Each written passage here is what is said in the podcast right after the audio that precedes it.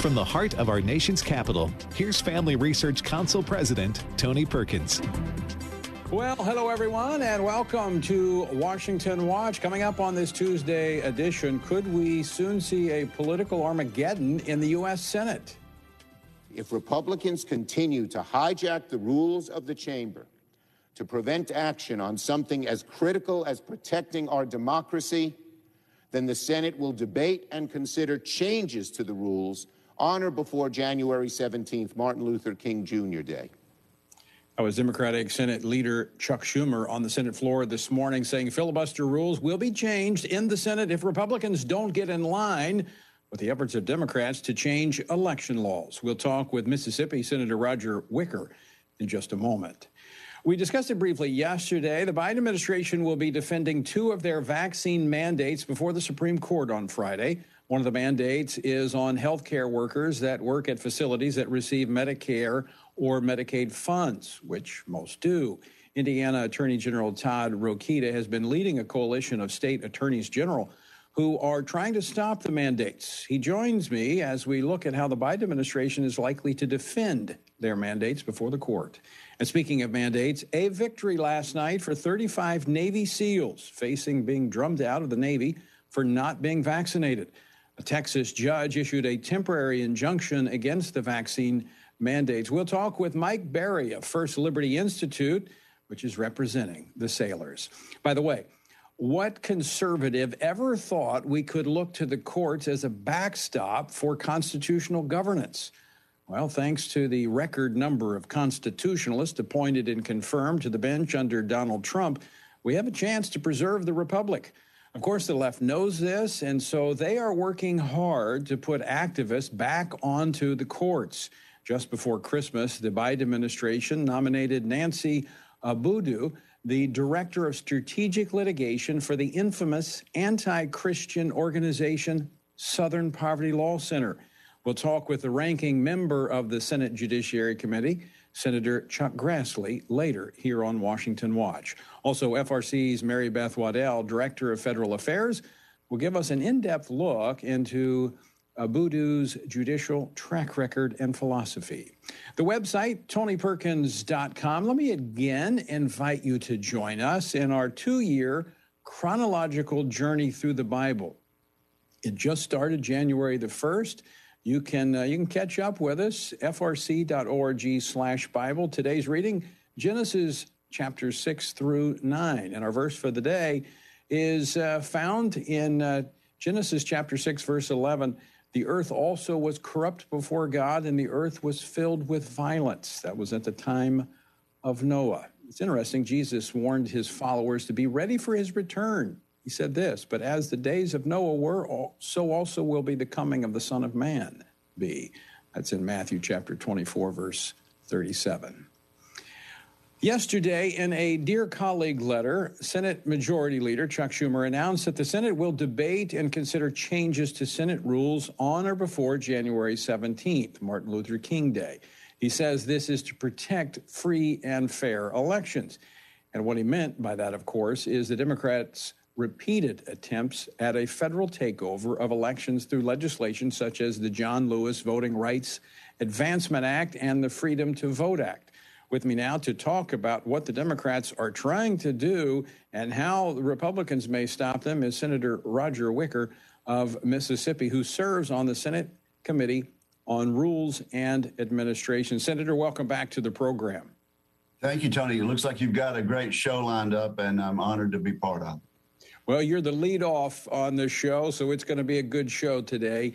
Let's talk about uh, this threat by Chuck Schumer. It's one he's been making for over a year to change the filibuster rules, meaning that a simple majority can push anything through the Senate, which would make it very much like the House.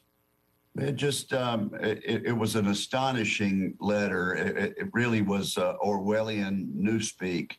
To read uh, Schumer's letter yesterday, you would think that he is trying to honor the founders of this country by making the Senate just like the House of Representatives, which, of course, uh, as we know, is exactly uh, the opposite of what the founders wanted to do. George Washington explained to Thomas Jefferson the Senate is where legislation goes to cool like you cool uh, coffee off uh, in in the saucer. So um, it, it, also is, uh, is a total reversal on the part of Senator Schumer. He used to be one of the great defenders of the filibuster as a consensus building uh, technique that we have that makes us unique. So it, it, it's just amazing what he's willing to do. Um, I hope Senator Manchin uh, and his statement today made it clear that this is designed to fail. But I know um, he and Senator Sinema will be under enormous pressure between now and uh,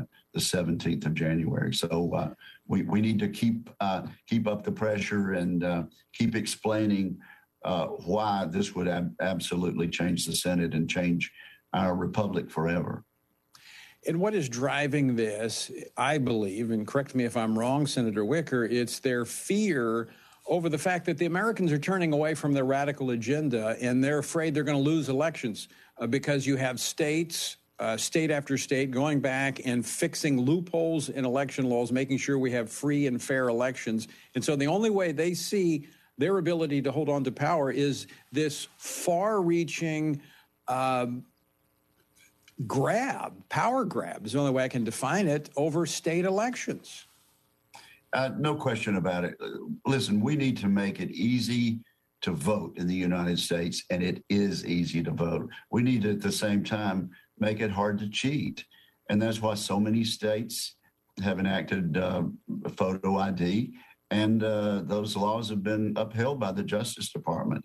Uh, some of the things that Senator Schumer would repeal in this legislation have, have actually been ratified by the voters of his own state in the in the November election. That there was a proposal to uh, sort of open up uh, uh, absentee uh, voting more than it is now. The voters of New York, a very liberal state, voted that down, and yet this legislation that uh, he's backing, that he would uh, abolish the filibuster because of, would repeal uh, the very decision that his own voters in New York made just a few just a few weeks ago.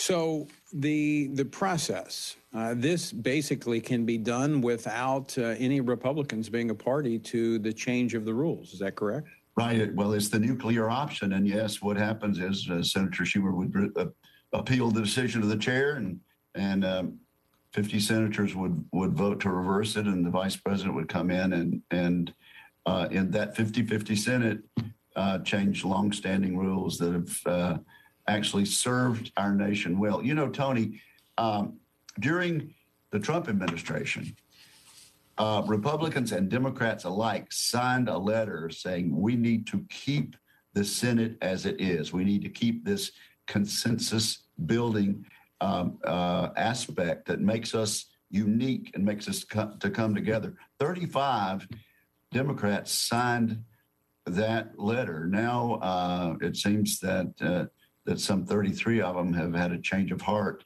now that Joe Biden is president. It's it's just it's breathtaking the way they are contradicting what they said only uh, a few short years ago. And, uh, and, and and by the way, there were a few years ago there were Republicans who wanted to change it, not not necessarily in the Senate, but there were conservatives who wanted to see the rule change. I did not. I was very clear on the record. I did not want to see that filibuster rule change for, for this very I think, reason. I think history. I think history will will vindicate you on that. Yes, um, the, the the convenience of, of the hour sometimes makes us frustrated.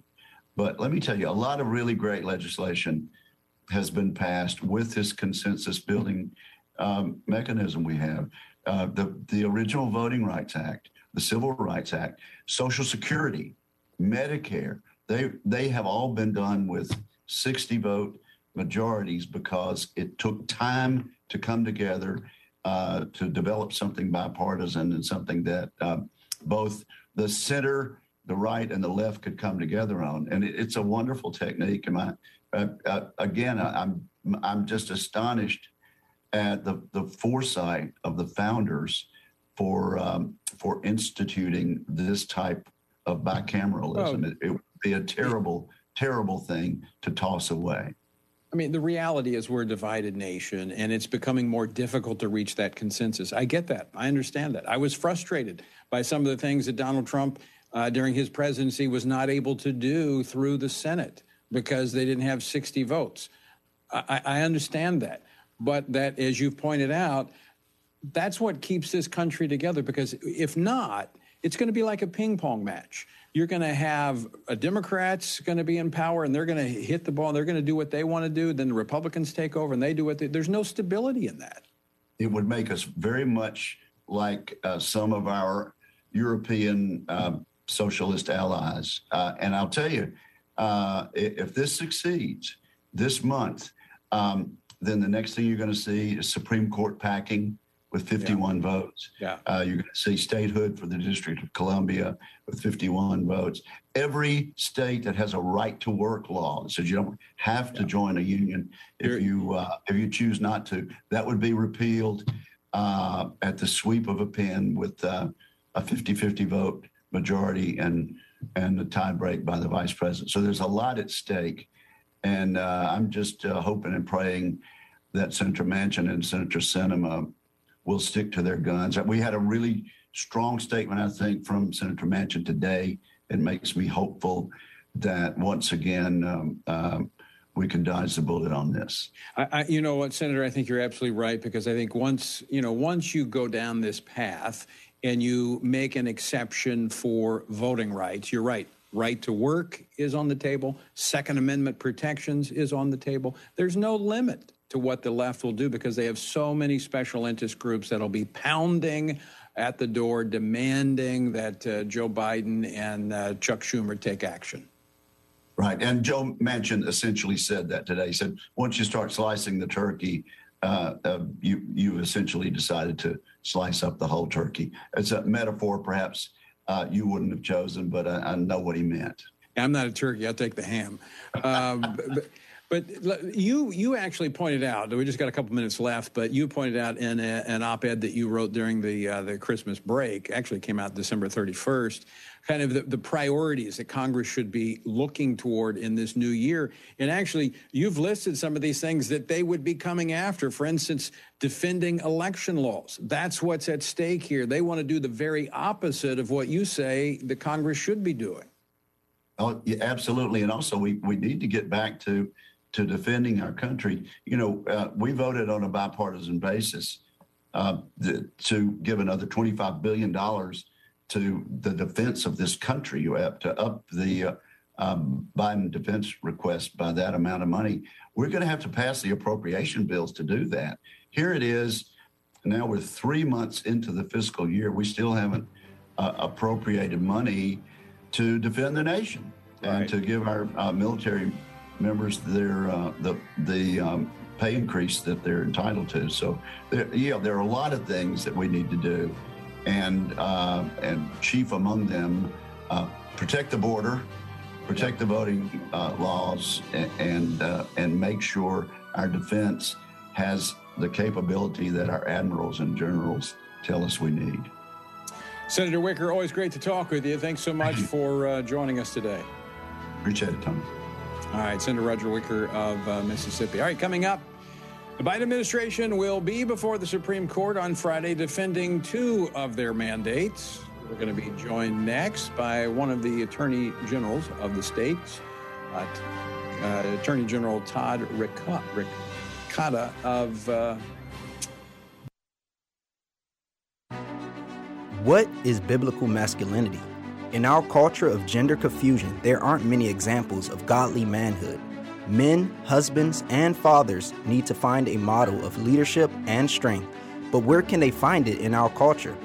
Stand Courageous Men's Ministry was created to help men find this model of godly manhood and to develop a strong biblical character, build and rebuild relationships, and make commitments that will move men closer to God's good purpose and design. Men who will stand courageous. Join us at a Stand Courageous Men's Conference to discuss critical aspects of masculinity.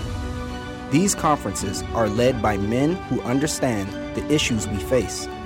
They unpack our role as a defender, provider, instructor, and battle buddy so that we can make an influence as a chaplain inside and outside the home. Find a Stand Courageous event near you at standcourageous.com. Here's a moment of hope for your home with Jerry and Becky Drace. Do you exercise? Experts say the best exercise is walking on a consistent basis.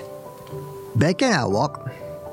Well, Becky kind of books it, and when we walk together, and I kind of like to stroll. I like to take time to, she says, smell the roses, if you know what I mean. Listen to Psalm 86, verse 11. Teach me your way, O Lord, and I will walk in your truth. The most productive spiritual exercise for you personally and certainly for your family is to daily walk in and through God's Word. We should take time when we read the Bible to absorb all that God wants us to learn. While you are reading with your family, take time to ask them to share what God is saying from what you are reading. Don't book it through the scriptures, but stroll along so that God has time to speak His truth to you. Amen. Learn more about the ministry of Jerry and Becky Drace at hopeforthehome.org. This has been a moment of hope for your home. Hi, I'm Will. And I'm Miki. And we've been married 16 years. You know, one of the things that Miki asked me before we got married, she's like, "Why do you want to marry me? What is it about about me?" Really, the Lord had put on my heart that God was putting us together for destiny and for purpose, and that He had a ministry that He desired to do through us. That you know, we were both ministering on our own, but together, that God was going to, you know, use us to minister. There is no one who is closer to you than your spouse, and there is no one who knows you better. And this is by God's design. Marriage is the first institution that God has given us to, to shape us and to mold us and to show us ourselves. It's a beautiful picture. Tune in to By Design as we explore God's true purpose and design for marriage. Just visit the podcast page at afr.net.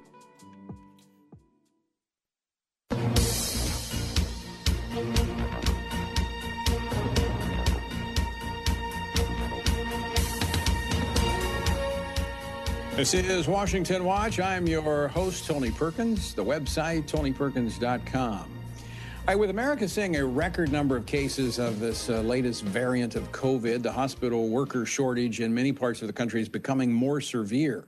And the growing concern over the shortages is leading some hospitals to tell their employees that they can work even if they have tested positive for COVID amid a staffing crisis. Well, given the latest COVID surge and the fact that the Omicron variant can spread to both the vaccinated and unvaccinated, how might the Biden administration defend its case for forcing federally funded healthcare facilities to fire unvaccinated workers when the Supreme Court hears the oral arguments on this mandate coming uh, coming up this Friday? With me now to talk about this is one of the several state attorneys general who are defending healthcare workers in the court. Indiana Attorney General Todd Rokita. General, welcome back to the program. Yeah, thanks for having me, Tony. Happy New Year. Thank you. Happy New Year to you as well, and I hope it uh, it's off with a bang uh, when you go to the court on Friday. I, I hope and pray you're successful. The, uh, the in the filings of the Biden administration, they're now saying, "Well, this isn't a mandate. We're not mandating this." Uh, is that going to hold up before the court?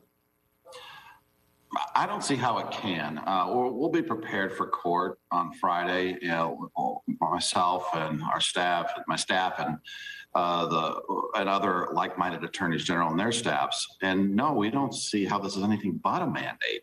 When you say to a healthcare provider, employer, like we're going to hold your Medicare and Medicaid funding unless your employees are vaccinated that's like sticking a gun to a hospital or any healthcare provider's head.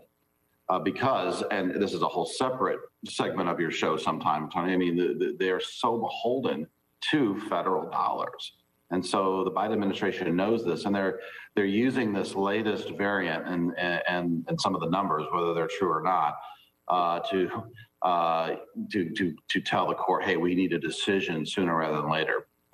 And to that, I say, so be it. So we get a decision, a decision sooner rather than later. We're prepared. We're prepared to to to uphold the individual rights of of healthcare workers to decide for themselves with their doctors what's best for them, while they responsibly take care of patients. Yeah, you're there's there's two cases before the court. You're focused on the one dealing with the healthcare workers. I would think that would be the it would be a slam dunk in my view because one of the arguments that the Biden administration is using to force these mandates is they want to keep Americans healthy, safe. They want to make, keep them from dying. Well, how do you do that when you're forcing healthcare workers out of business? You're firing them because they won't submit to your vaccine mandate. I mean, that's actually making our healthcare system, uh, putting it into a crisis. Absolutely, especially during this time. We need all hands on deck. You know, a year ago, we were heralding our healthcare workers as heroes, uh, and and they still need to be upheld upheld in, in that in that vein. And if you're, how do you tell a hero that you're not responsible enough or you don't know enough to make your own healthcare decisions? You know, it's ridiculous. The fact of the matter is that, you know, every, you know, decision to vaccinate or not shouldn't be governments at all. It should be between you, uh, your doctor, uh, and, and God himself. You know, uh, that, that should be where your decision points, uh, to this, the, the decision point lies, not in the federal government. Uh, General, just so people have an understand a, a, kind of a reference point, you know, they talk about Medicare, Medicaid facilities. They, well, you know, I'm not on Medicare. I don't get Medicaid. Uh, it's not going to affect me. But that's not true. Uh, this is far reaching and the implications this has for doctors' offices, hospitals right. uh, that right. will be impacted by this. Yeah, you know, and that goes right back to Tony what I was saying earlier, where you know maybe it's a whole separate discussion. Sometimes it should be, these healthcare providers, these hospitals, these doctors' offices, these clinics, everyone really in the system, even though I maintain we have uh, the best system in the world. It's certainly far, far from perfect. And one of the reasons it's far, far from perfect is because there's so much bureaucracy and federal dollars put into the system. So when you come out as the Biden administration and say, you know what, um, if if you take federal dollars, right, if you take Medicaid or Medicare money, and you're a healthcare provider and you don't have all your employees vaccinated, you're going to lose those federal dollars. You will immediately uh, and, and very negatively impact uh, the the the business model, if you will, the working the, the ability for these hospitals to even stay open if they don't get these uh, federal uh, dollars, right. and that's the last thing you want right now. Right. But it's also doctors' offices that uh, take patients who are Medicare yeah, or Medicaid patients, and they could lose their doctors uh, because if an, yeah. if a if a if a doctor says I'm not going to do this, well then that that patient has to go someplace yeah. else. Yeah. So the, what I just also what I just said, you know, is the, the decision to get vaccines between you and your doctor. Well, you know, the, if this right. keeps going like this, you won't have anybody but Joe Biden to go to for advice, right? if you should get a shot or anything else. Yeah, and well, I hope I don't get sick. Um, look, you made references about the numbers, and and uh, you were recently criticized by by your governor actually saying that you don't believe the numbers anymore. And frankly, let me just say disclaimer: I'm with you. But but what what how do you defend that against uh, those that say how, how do you claim you don't believe the numbers? Well, it's quite simple. I mean, look how many times they've been revised uh, all over the place after they've been after they've been put out. Uh, and you know, it's not just about it's not even about my state Department of Health. I'm I'm assuming that they simply get numbers from healthcare providers. I'm assuming they can add them up correctly, and I'm assuming they can pass them on uh, to the CDC. But it's you know it's that old data uh, uh, provision where they, they say garbage in, garbage out, and if you don't know if there's no standardized criteria for how these numbers are created in the first place by healthcare providers. You can't hope to aggregate these numbers and report them on a national basis uh, correctly and accurately. It's just and and there is not there's there, there's not a nationalized or standardized way, standardized criteria for uh, determining whether someone died of COVID or whether someone died with COVID right? Uh, but was right. really killed or we get killed or injured or, or whatever by some by something else, some intervening cause. Right. And so this is common sense. You don't need me as an attorney general to tell you this. This is just well, we do we, we do need some we need somebody to tell those folks that are counting to use common sense because somebody's not. Uh, yeah. General Rokita, always great to talk with you. Uh, best to you on Friday as you uh, defend those healthcare workers. Thank you, sir, very much. We'll, we'll get the job done. All right. Attorney General of Indiana, Todd Rokita. All right. Coming up next, some Navy SEALs Good news for them. Don't go away. Making the most of your money. Here's Dan Celia on American Family Radio. Another interesting note that uh, will be remembered here is Apple becomes the first company to ever reach $3 trillion in market cap. That is an amazing story.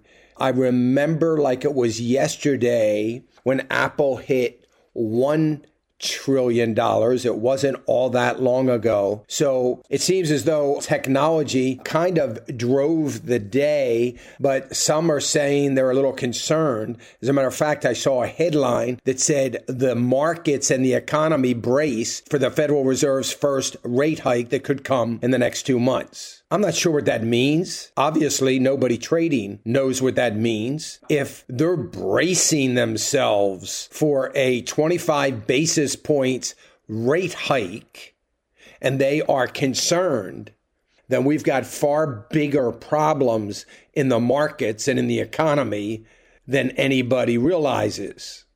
But it's obvious that the markets didn't have any focus on a 25 basis points, a quarter of 1% rate hike. As a matter of fact, I think in the long run, after the first knee jerk reaction, it's going to be a good thing for markets and the economy just to get a little bit of a lift in the US dollar's value after this inflation continues and will likely continue all year, beating the dollar up.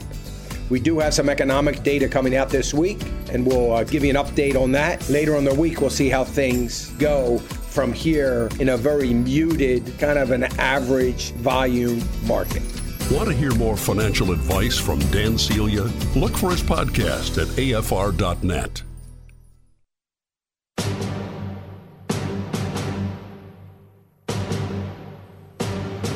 Welcome back to Washington Watch. I'm Tony Perkins, your host, and the website is tonyperkins.com. All right, yesterday, a federal judge issued a preliminary injunction barring the U.S. Department of Defense from punishing a group of Navy service members who have religious objections to the Pentagon's vaccine mandate. In the court order, Judge Reed O'Connor of the U.S. District Court for the Northern District of Texas pointed out that the Navy's religious accommodation process is, quote, by all accounts, theater end quote, noting that the Navy has not granted a single religious exemption to any vaccine in recent memory. Joining me now to talk about this victory uh, from uh, the courts over the vaccine mandate is Mike Berry, General Counsel for First Liberty Institute, whose legal group is representing the Navy sailors. Mike, welcome back to the program. Hey, Tony, it's great to be back with you.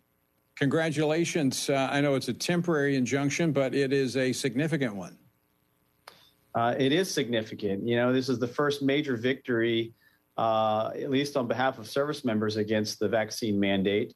Uh, I think this is going to send a clear message around the nation that there is a way to challenge the vaccine mandate, especially for people of faith. So, our hope is that even though this injunction applies only to our clients right now, uh, this is a blueprint for how to proceed with other lawsuits or other challenges to the vaccine mandate, again, by, by people of faith serving in uniform and, and perhaps even beyond. So, uh, kind of walk us through the process. I mean, this is temporary. Uh, it'll be uh, litigated. It would go to the Fifth Circuit, if I'm not mistaken, if it's appealed. Yeah, that's correct. You know, the ball is squarely in the Navy's court. They they have to decide whether they're going to appeal this or not. If they do decide to appeal, It'll go to the Fifth Circuit. Uh, but I think Judge O'Connor's ruling is is is you know pretty comprehensive and thorough. Uh, it's a 26 page preliminary injunction uh, decision, and it lays out really the you know all the arguments necessary to to show that exactly as you as you highlighted beginning Tony that everything that the Navy has done and really the Department of Defense has done so far has been theater. It doesn't matter what kind of window dressing you put on the process if we know, and we all know, that this is a predetermined outcome, that every single religious accommodation request submitted was going to be denied before it was even submitted, then uh, then it's really a sham process, and that's no way to run a country or to run a military. Now, I mentioned these were 35 uh, sailors. These are Navy SEALs. These are uh, these are kind of the elite fighters there in the uh, the Navy, which you and I, as Marines, have a great appreciation for. Any other highlights in the the, the judge's ruling that that are significant? Yes, absolutely. I mean, and and you know, first of all, the decision is available at firstliberty.org for anybody who wants to read it. It's a very powerful decision, and like I said, it, it goes through and explains in detail exactly why the what the Navy and what the DoD is doing is wrong and violates the Constitution and violates the Religious Freedom Restoration Act. And I think one of the most important pieces of it, Tony, is when uh, the ruling says that the DoD vaccine mandate, uh, when there is no provision for religious accommodations, that that violates the Religious Freedom Restoration Act and it violates the First Amendment. And the government does not have a compelling interest. There is no compelling interest in forcing people to violate their conscience and violate violate their religious freedom and get a vaccine that that uh, they have a religious objection to. The government is not able to carry its burden of showing that it has a compelling interest. For months right. now, we've heard the Pentagon say over and over again that, oh, well, we have to have everybody vaccinated. This is a matter of national security, so on and so forth. Well, this ruling severely undercuts that argument and says if it's really such a matter of national security, you wouldn't be kicking people out. You would want right. every available person in the fight. And that's exactly what these Navy SEALs should be doing. They should be fighting for our freedom, fighting to defend our nation and our interests. Instead, they're fighting for their careers. You know, I, I, I, know you're a lawyer, not a doctor, but doesn't the fact that the Omicron variant, the fact that it can spread to vaccinated and unvaccinated, make an even stronger case for how unnecessary these vaccine mandates are for young, healthy individuals such as uh, those in our military? Yeah, it's interesting that you bring that up. Uh, the the Department of Defense continues to create a moving target for why people have to get vaccinated, why service members have to get vaccinated. You know, in the early days, we were told is to prevent infection and prevent transmission. Well, now, of course, we just as you said, we now know that the fully vaccinated and fully boosted can also uh, both contract and transmit the virus. So that's no longer their argument. Now they're saying, well, we need it in order to prevent uh, serious injury or death, right? And so uh, this, it continues to be a moving target. They continue to allow medical and administrative exemptions. Uh, and at least until yesterday's ruling, they were not granting any religious exemptions. So, uh, it, uh, to me, I mean, the word theater is really a great way to describe exactly what it is. It's all political theater. Uh, I'm not afraid to say that. Uh, I think this is all a really a political agenda that's being foisted upon our service members. I think that's a terrible thing for America.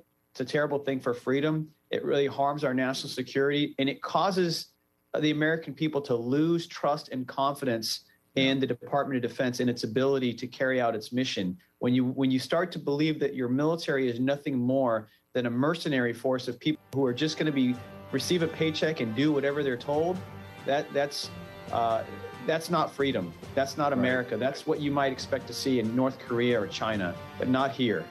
Yeah, that is scary. Um, Mike Berry, as always, great to talk with you. And uh, again, congratulations for a job well done to you and to First Liberty Institute.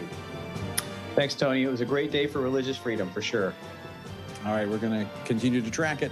And folks, I hope you'll stick with us on that. Coming up next, we're going to talk about some of Joe Biden's nominations to the court. They're on the other side of the spectrum liberal, very liberal. Actually,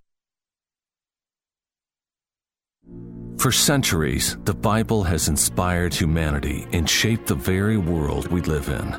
But how do we know this book is the Word of God and not merely the words of men? What we believe about the Bible is based on what we believe about its source. The God who speaks explores the evidence of the Bible's inspiration and authority through some of the world's most respected biblical scholars. We have essentially a dual authorship. So it's true to say that Paul wrote Romans. It's equally true to say that God wrote Romans. He says, We saw this. And that sets the Bible apart from almost everything else in the ancient world and its religious pantheon of gods and goddesses. The God Who Speaks is a feature length documentary from the American Family Association. Available now at thegodwhospeaks.org. What does the American Family Association stand for? We believe that our ministry, as well as everything in the heavens and on earth, belongs to God, and our role is that of a trusted manager. These values and more are part of our mission to inform, equip, and activate individuals to strengthen the moral foundations of our culture. We also support the church. We want to be a leading organization in biblical worldview training for cultural transformation. Thank you for standing with us. God can use persecution to strengthen the church and individuals within it. Persecution is granted to us. Don't miss this. What an honor to be chosen to follow in the footsteps of Christ, to die like the thief beside him, so that men enslaved to sin can see the gospel written in our flesh and believe. Gain more perspective on persecution with Jordan Shambly's article, The Victorious Persecuted Church, in the Fall 21 issue of Engage Magazine, or visit engagemagazine.net.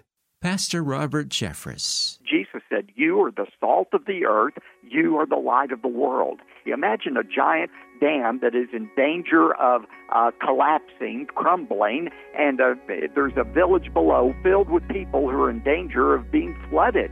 And a group of concerned townspeople go up and they push up against that dam. And they know ultimately their effort is futile. Ultimately, that dam is going to burst. And that's really what we Christians are trying to do. We're not going to save this culture. We're not going to prevent its ultimate collapse, but we're to push back against evil for as long as we can to give people an opportunity to hear the life changing gospel of Jesus Christ. We're to be a preservative, pushing back against evil, but at the same time, we're to be sharing the light of Jesus Christ. And I believe we're to get involved and not get in our spiritual silos and wait for the end to come. A reminder from American Family Radio.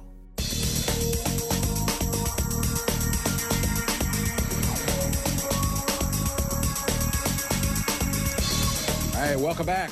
This is Washington Watch. I'm Tony Perkins, your host. Just before the Christmas break, President uh, Joe Biden nominated to the 11th Circuit Court of Appeals a political activist, Nancy Abudu, who works as the director for strategic litigation at the anti Christian Southern Poverty Law Center. Now, in response, Family Research Council and a coalition of more than 50 individuals and organizations sent a letter yesterday to the chairman and ranking member of the Senate Judiciary Committee in opposition to the nominee. Here with me now to give us the latest on this nomination is Senator Chuck Grassley of Iowa, who is the ranking member of the Senate Judiciary Committee. Senator, welcome back to the program. Glad to be with you, Tony. Thank you very much. And you uh, said the words Southern Poverty Law Center. Do you know, you probably know that that organization said you were head of a terrorist organization which maybe speaks to the point about why somebody like Nancy Abudu should not be on the 11th Circuit Court. You're absolutely right. Uh, they have made a history of targeting conservatives and more of a pit bull for the left than they are a um, arbiter of who is uh, in bounds or who can play and who cannot in the political arena. And the fact that uh, she worked or works for them uh, clearly shows that she has an agenda. She's an advocate. Is this the type of individuals we need on the court? Can we trust them to be fair in their decisions? Uh, I would think that we would want, and I want on the court, a person who is going to interpret law the way Congress intended it, to be written and the Constitution according to uh, original intent. In other words, what the Constitution writers intended in the Constitution. That's the narrow boundaries with what a judge should do. But when somebody like Nancy Abudu uh, gets on the court, uh, you you kind of figure they have an agenda, and uh, we can't ever get this information out of them. But uh, what is their judicial philosophy? They don't want to tell us. You know, we're kind of interested. Are they strict constructionists, or do they believe in uh, what we call an evolving constitution. And if they're for the latter, then that gives a chance for them to put their personal views uh, into uh, making a decision. And that isn't what we should be doing. Uh, courts are supposed to interpret law according to uh, what Congress intended when we pass it, not put their own personal views into it.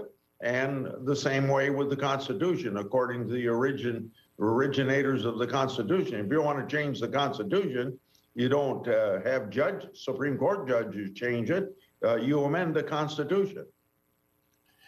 Well, I think we're seeing a trend here. More than 92% of uh, Joe Biden's court picks got a no vote from more than 25% of senators. Now that compares to only 18.2% of the same at the same point in former President Obama's tenure. Now this is according to the Heritage Foundation's judicial appointments tracker. Are, are we seeing more radical uh, extremist being nominated under the Biden administration than we did Obama? Well, that's what we think, and that's why uh, most Republicans have opposed most of these nominees.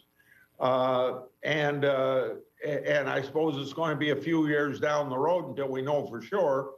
But when you can't get them to tell you what their judicial philosophy is, uh, whether they're for uh, emerging co- constitution, an evolving constitution, or not, uh, you really don't know. When you get done with five minutes of questioning, or if you want to go a second round, 10 minutes of questioning. Uh, but uh, you, you, you can't seem to get much more information out of them.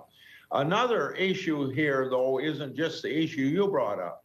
With not only Nancy Abudu, but with a lot of other uh, judges that this president has nominated, you find that they come from a very narrow area of the law, either a criminal defense or uh, uh, liberal advocacy, and I guess you'd put Nancy in this latter category. Uh, and uh, as opposed to you want you want to judge. Uh, there, there's nothing wrong with being a defense attorney. I don't want to say I wouldn't say that, or even if you're a liberal advocate. But if that's as narrow as you had experience in the law before you go on the courts, I think we ought to have a broader background than just that uh, for people being uh, getting a lifetime appointment. Absolutely. And the reason this one is drawing more attention than most, I mean, you've got three levels. You've got district court levels, which oftentimes are just, uh, you know, those are just kind of pushed through. Nobody pays a whole lot of attention to a district court judge. I mean, uh, relatively speaking. You get to the appellate court, obviously that's more significant because there is where court cases get bumped up to the highest court, which is the Supreme Court. Now, Nancy Abudu, she is an appellate court. This is one I would think that the, the Republicans should be paying very close attention to. Well, not only with Nancy Abudu, but uh, we've we've ran into this with almost every nominee to a circuit court, uh, and that's why most Republicans have opposed most of these nominees, uh, to, particularly the circuit court. And uh, and uh, in fact, this level of judiciary is so great uh, that out of uh, 2,000 cases that the Supreme Court is asked to take, they generally only make decisions on 70 to 80 in the course of a year. So that may be, uh, you know, one or two percent of all the cases they're asked to take. So in the other 98% of the cases, the Circuit Court of Appeals is the final determinant of what the law is or what the Constitution is. Yeah, and uh, I don't think people realize the difference in those, and that's why these, I think, deserve greater scrutiny. So let me ask you, Senator Grassley, what's the line for you when you are looking at these judicial nominees? When you say, "I can't vote for this one," what, what's that line for you? Uh, I think I've probably said this three times now, but not in the same context of your question. I'm looking for somebody that's uh, going to interpret the Constitution according to original intent. I'm looking for somebody that's going to uh, determine the, the, constitutionality of state uh, of uh, uh, statute according to the intent of the legislative body that wrote it. Uh, I want them to leave their own personal views out. In addition, in a more general way, I would say you want somebody that's got good, broad uh, legal background, not necessarily having to graduate from Harvard or Yale, uh, although that's where most of the Supreme Court nominees have come from. But uh, uh, the point is that you want people to have strong uh, knowledge of the law. But the most important thing is what we call judicial temperament, uh, which is to leave their own personal views out of it, out of any decision they make. To me, that sounds exactly what the Senate should be doing when they look at a judicial nominee. Is that number one, the Constitution is at the top because that's the agreement by which we all agree to be governed. And if they will not abide by the Constitution or if they see it as this living, breathing document that can change at any moment, uh, to me, that spells trouble. I think that uh, Democrats feel that judges ought to be politicians, and the only difference is they got a robot. And they get lifetime appointments. And lifetime appointments, yes. They don't have to stand for election like those of us in the United States Senate or House of Representatives.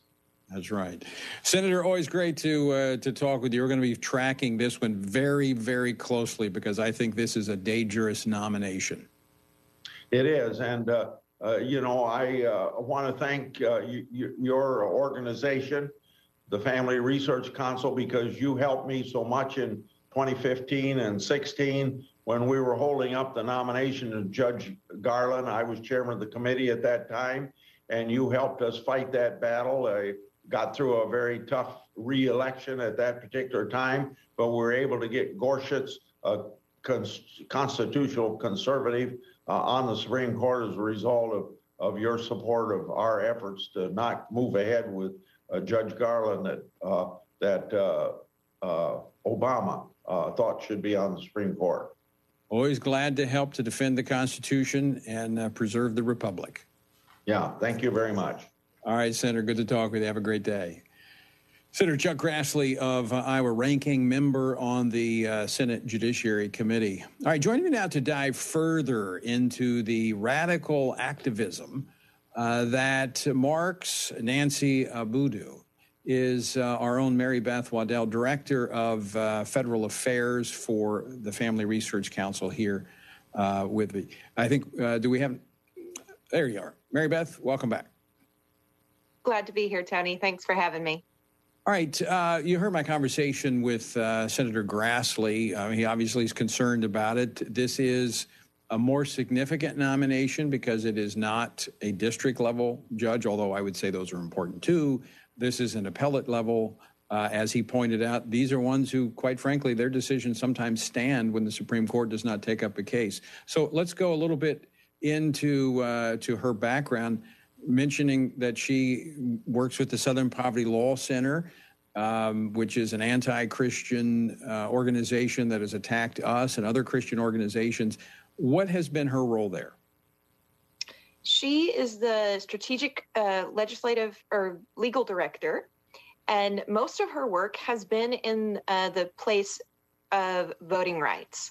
Um, she's a big proponent of preclearance, which is this idea that has been uh, deemed unconstitutional by the Supreme Court, which would be interesting to see her on a court, given that she supports this idea.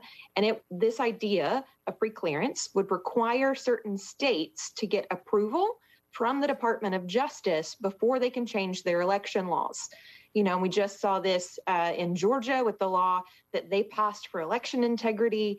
Um, and she's made all of these various comments about um, things that she deems as uh, voter intimidation and voter uh, suppression, such as making sure that you're a citizen of the United States, making sure that you are who you say you are.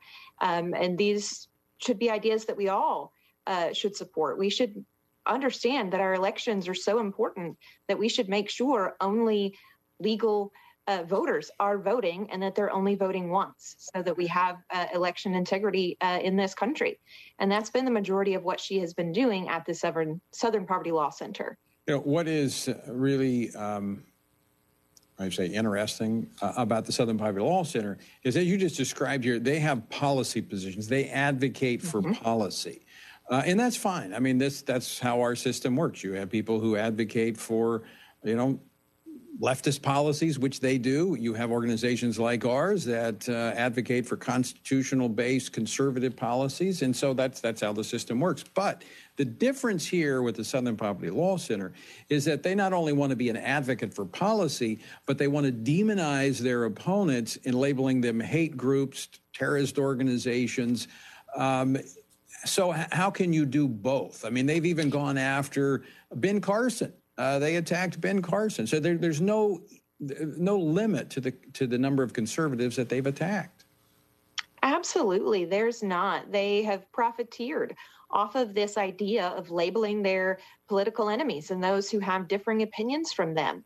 And, you know, as you mentioned, they uh, went after Dr. Ben Carson, you know, labeling him an extremist. And he's one of the sweetest, most soft spoken individuals um, that there is, you know, and they went after Maajid Nawaz and ended up having to pay uh, more than $3 million to him. You know, there have been tied to domestic uh, terrorism in the United States because of what happened at FRC. They're the ones who uh, in, instigated the uh, attack that was perpetrated against FRC that fortunately um, our wonderful Leo Johnson was able to prevent uh, back in 2012. But the SPLC is the one that you know instigated that whole thing. That's where the information was found, uh, lying about us and our position uh, to get this man to try and come attack us. You know, they uh, it's what they do. Uh, very quickly, the 11th Circuit Court has jurisdiction over Alabama, Florida, and Georgia, Alabama being the home of the Southern Poverty Law Center. What are the dangers of having an activist like uh, um, Nancy Abbott uh, deciding cases on the, the U.S. Circuit Court? It's extremely dangerous. You know, as we've already discussed, most of the decisions she would be making would be the end of it you know there very few if any would actually be taken to the supreme court you know so you would have this activist who has worked for this uh, organization um, that's been so discredited and all of these things being a final arbiter of these decisions and particularly as it relates to the voting rights issues you know as i mentioned you had georgia that implemented election integrity laws that she would uh, try to strike down. And if she's the one who has the final say in that, um, you could see a greater election fraud in certain places if these laws to institute integrity are not allowed to stand. So, Mary Beth, what what are some action steps that our viewers and listeners can take? They can go to frcaction.org/judge to let their senators know that they oppose Nancy Abudu. Let them know let them know now. Um, her hearing could be within the next few weeks. So we want to start beating the drum now um, to to get the word out there.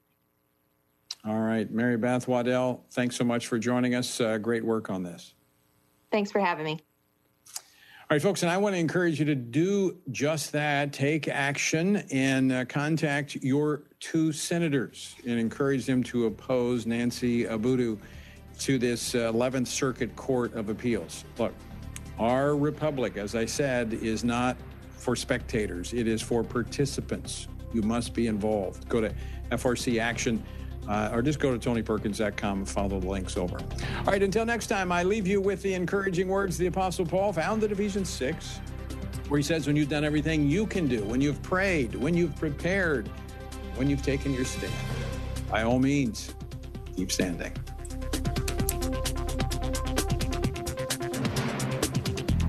Washington Watch with Tony Perkins is brought to you by Family Research Council and is entirely listener supported. Portions of the show discussing candidates are brought to you by Family Research Council Action. For more information on anything you've heard today, or to find out how you can partner with us in our ongoing efforts to promote faith, family, and freedom, visit TonyPerkins.com. Also, to leave a comment about Washington Watch, call our watch line at 1 866 372 7234. That's 1 866 372 7234.